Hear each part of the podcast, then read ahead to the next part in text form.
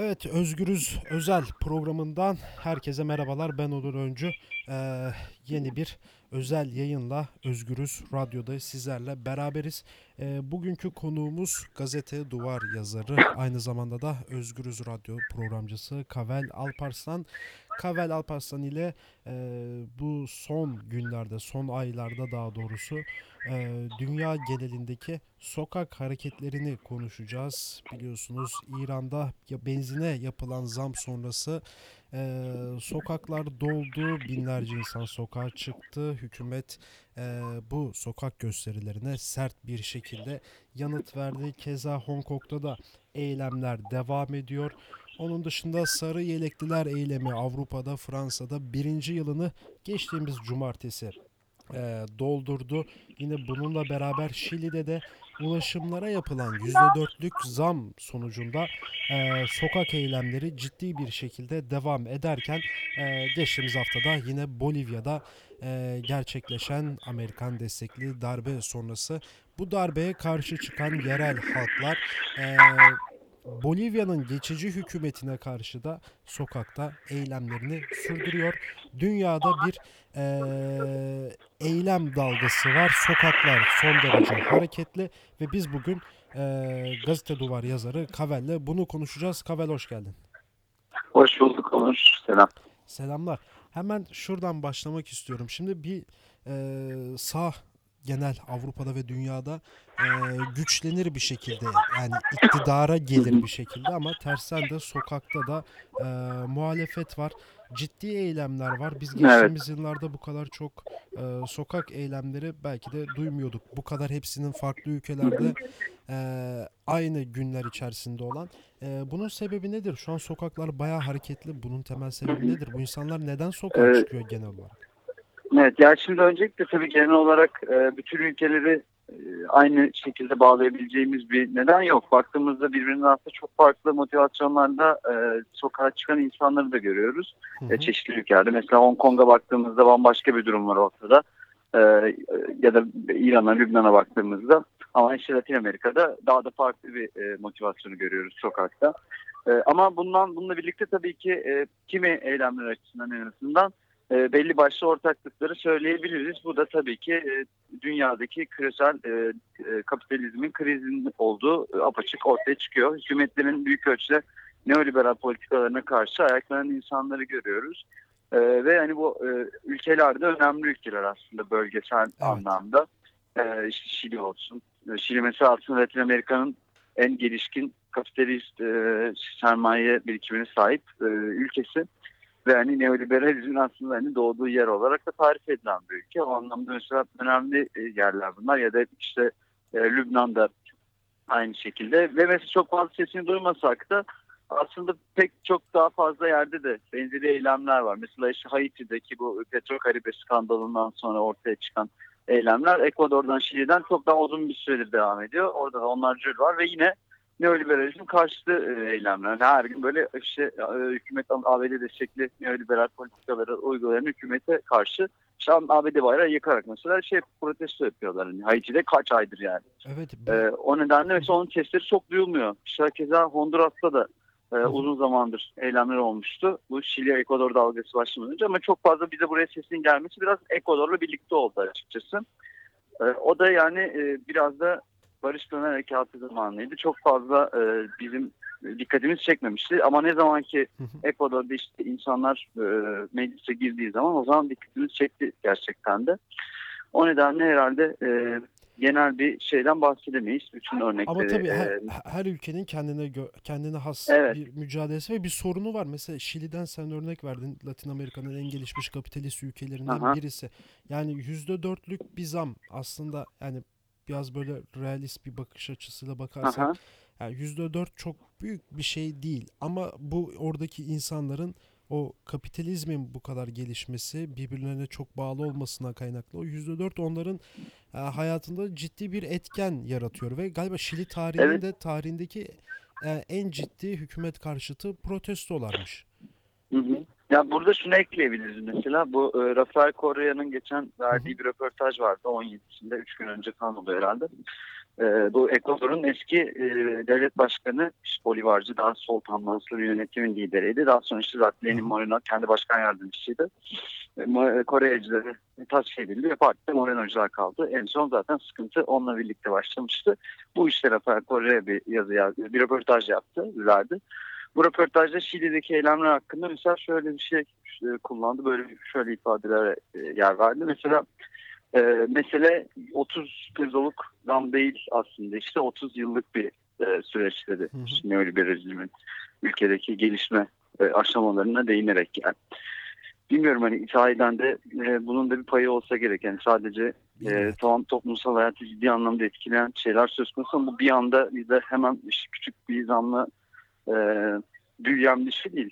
Daha çok işte fil, e, fitili ateşlenen bir şey olsa gerek.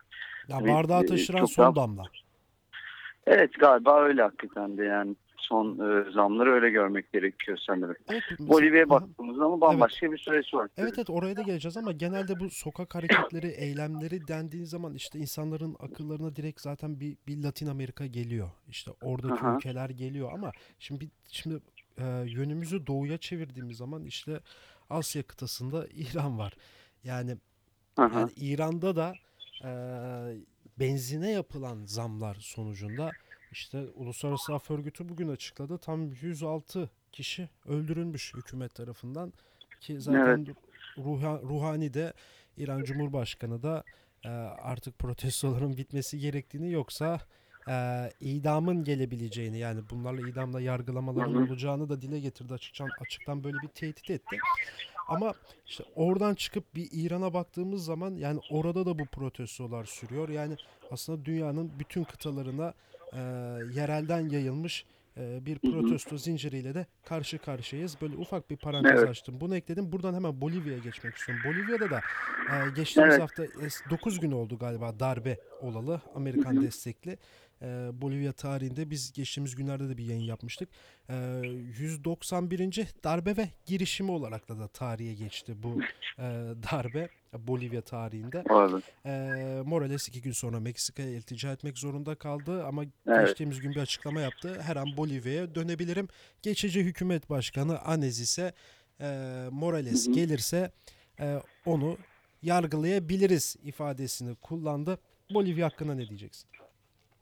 Valla işte e, Bolivya hakkında olan her şeye sadece işte e, ABD iş arkasında tek suçlu o gibi bir şekilde bakamayız. Çünkü Evet. kendi iç devletleri de aslında Bolivya'nın oldukça önemli.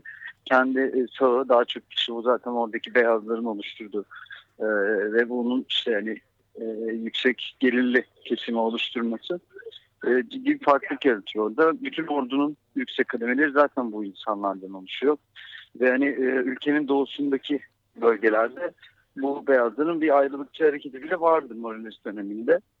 Ee, o nedenle hani buradaki dengeyi de biraz buradan okumak gerekiyor ki şimdi gerçekten hani Bolivya'da en çok dikkat eden şey, dikkat çeken şey şüphesiz oradaki ırkçılığın e, yükselişi oldu. İşte bu. Vipala bayraklarının yakılması, işte o yerlerin İncil'le e, girilmesi, Alp işte seküler şey demişti geçtiğimiz gün yaptığımız Hı hı. programda. Bu beyaz ve ırkçı bir darbedir. Sen de katılıyor musun buna? Evet evet kesinlikle öyle. Ya ben de zaten hani kendisi çok güzel takip etmişti hani. Evet. Hani buradan da diğer dinleyicileri de aslında tavsiye etmek gerekiyor onun. Ee, hem artık gerçek yazın hem de geçen bir, bir röportaj işte Özgür Radyo'daki. Ben de katılıyorum o görüşü sahiden. Hani onun e, dediklerinden başka ne ekleyebiliriz diye soracak olursak herhalde bu e, işte Bolivya'da e, bundan sonra nasıl bir süreç izleneceği olabilir.